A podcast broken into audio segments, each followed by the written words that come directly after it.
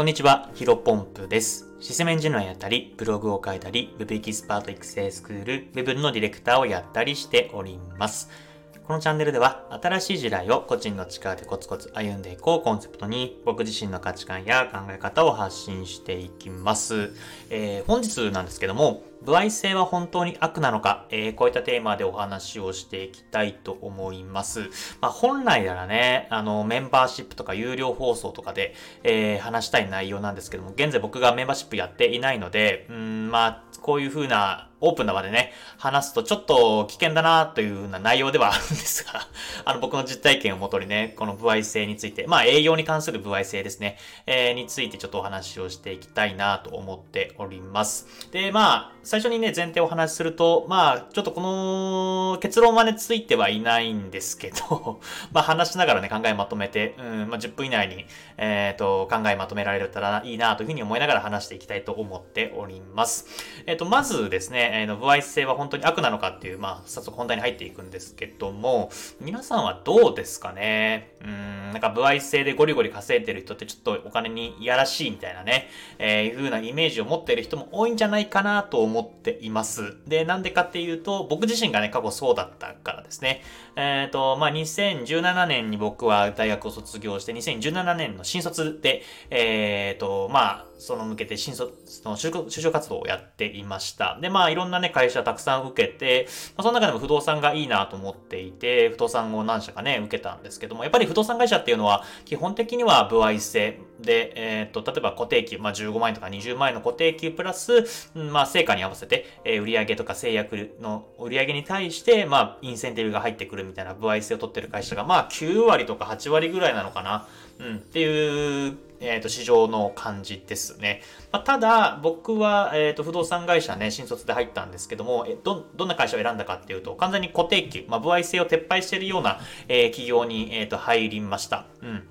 でね、その時、その当時、僕もね、なんだろう、営業でゴリゴリやるのもいいけど、ちょっと違うなぁとも思ってたんですね。で、まあ、いろんな就職就職活動を進めていて、その時のね、僕が入った会社の社長がですね、まあ、うんと、歩合制もともとやってたけど、あの、途中から撤廃したと。えー、なんでかっていうと、まあ、例えば A という物件と B という物件、まあ、2つ物件があったとしますと。で、例えば A の方がね、えー制約すると、えー営業マン、まあ、担当者に入ってくるキャッシュバックが多いと、本当はね、えーお客さんにとっては B の方が、うんと、合っている、えーと、ぴったりなんだけども、ちょっと A を押して、えー紹介して、A を強めにお勧めして、A に、まあ、傾けるというか、えー A が制約になるように、まあ、営業活動するみたいなね、えーと、なってしまうから、まあ、歩合制を撤廃して、本当にお客さんがぴったりに、えー思ってくれる、えーと、気に入ってもらえるように、まあ、歩合制を撤廃して、まあ、固定給にしたっていうところの、まあ、ものすごくね、とその当時は僕自身がその考えに共感をして、あ、この会社ものすごくいいなと思って、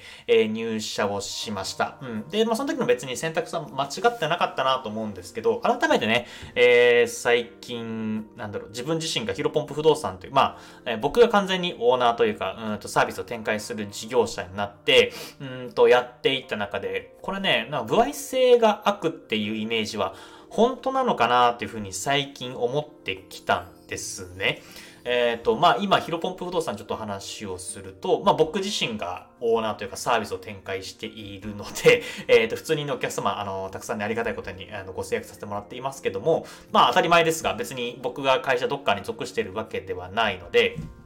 正社員と働いてるわけではないので、まあ、そのまま制約になったら、その制約したお金っていうのは、まあ、僕の手元に入ってきます。まあ、もっと正確に言うと、えっ、と、ある不動産会社と、えー業務契約を結んでるので、その、えー不動産会社に僕の入ってきた、えー手数料何パーセントかを、えー還元してますけど、まあ、それはそんなこまでの大きい金額ではないので、まあ、うんと、ご制約させてもらったら、あの、僕に、えっ、と、お金が入ってくるっていうような形になっているので、まあ、言ってしまうと完全歩合制ですね。歩合、歩合制ですね。なので、フルコミみたいなことも言ったりしますけども、まあ、固定給っていう概念がないので、えっ、と、1ヶ月丸々制約しなかったらもちろん給料というか、えー収入はゼロになりますが、うーんと、制約したら制約した分だけ、えっ、と、僕の入ってくる収入が、えっ、と、どんどん上がっていく、増えていくっていう、まあ、スタイルで出させてもらっています。まあ、だから、本当にね、完全歩合制なんで、えー、歩合制は本当に悪なのかみたいなところを話して、考えたんですけども、あながちね、うん歩合制っていうのはいいんじゃないかなっていうふうにも最近思ってるんですね。で、ちょっとここからもう、もう一回も話に戻ると、まあ確かにさっきの A という物件と B という物件2つあって、A の方が手数料が多いから、A に風に、えっ、ー、と、お客さんが気に入ってもらえるように提案する、みたいな、えっ、ー、と、ろうな、理論というか論理っていうのは、あの、一理あると思います。確かにまあ、それはそうだなと思っているんですけども、うーん、実際、A という物件と B という物件があって、まあ営業マンが A がいいと思っていても、うーんと、そのお客さんは、なんかね、営業マンが言ってるから A を選ぶかっていうと、そうでもないと思うんですよね。まあ、ゲームは、ゲームは確かにいいなと思ってるけど、まあでも自分の中で A はあんまり好きじゃないから B を選ぼうみたいな感じでなると思うし、そもそもね、うんと、歩合制じゃなかったらですね、僕はまあそんなことなかったんですけど、えっ、ー、と、まあ、なんだろう、僕が、例えば不動産の、えー、社長になったとして従業員が100名ぐらいいて、えー、部合制じゃなかったとしたら、うん、多分、なんかそもそも A という物件と B という物件を提案すらしないんじゃないかなと思ってるんですね。だって、えー、極論言ってしまうと、特にお客さんに対して提案を頑張らなくても、えっ、ー、と、毎月同じ給料が入ってくるわけ。逆に、えー、どんなに頑張ってもですね、同じ給料しか入ってこないんだったら、うん、じゃあサボった方がいいかなっていうふうに思ってしまう人って絶対いると思うんでですね。あののまあ、僕が新卒の時は全くその思いはなかったんです。まあ、それはただ僕のしか視点がなかったんで、僕が、えー、頑張ってやるだけなので、別に不合制だろうが不合制じゃなかろうがそんなに関係なかったんですけども、まあ、不動産会社を営業する、あ運営する、えっ、ー、と、経営するってなったら、多分やっぱそういった価値観の人ってどんどん入ってくるんじゃないかなと思うんですね。だから、ある意味、不合制っていうのは、お客さんにとってもいいと思うんですね。まあ、それこそ、うん、僕はヒロポンプ不動産で、まあ、お金のためにやってでいない、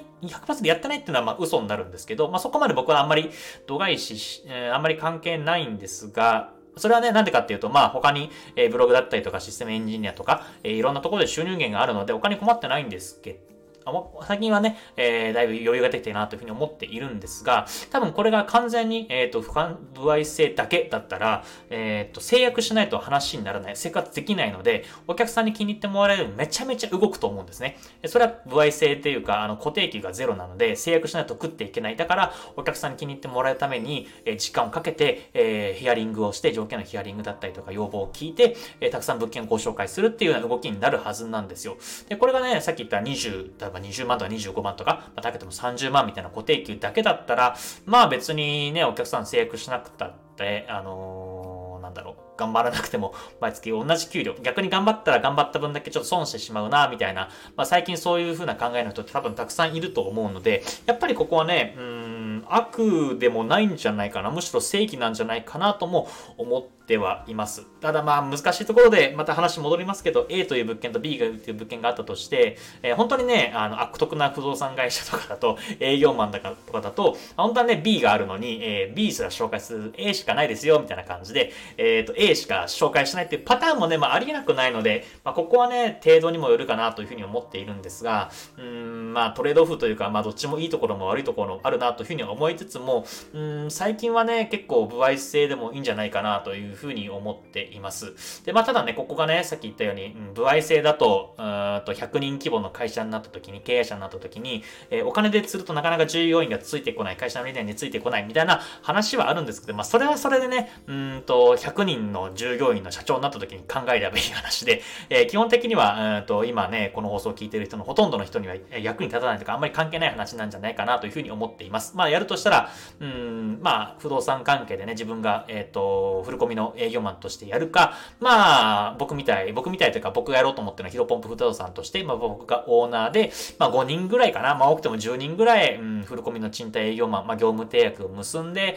えー、その間僕みたいなように、えー、フルコミの賃貸営業マンとしてやってもらうっていうのもあるので、まあ10人ぐらいだったらね、それこそ、えー、信頼できるメンバーと、えー、不合性、完全フルコミみたいな感じでやっていけば、うん、崩壊することもなく、措置が崩壊することもなく、くお客さんのためにやっていけるんじゃないかなというふうに思っています。まあ、今日はね、えー、冒頭でも話しましたけど、ちょっと結論は出ないかもしれませんが、僕の考えっていうのをちょっとお話しさせてもらいました。まあ、不愛性はね、過去の僕は完全に悪だなというふうに思っていたんですけども、あながち悪ではなく、むしろ正義なんじゃないかなというふうに思った話です。ぜひ、あの、参考にしてくださいというところで、えー、本日の話以上とさせてもらいたいと思っております。それでは本日も新しい時代を個人の力でコツコツ歩んでいきましょう。お疲れ様です。失礼します。Música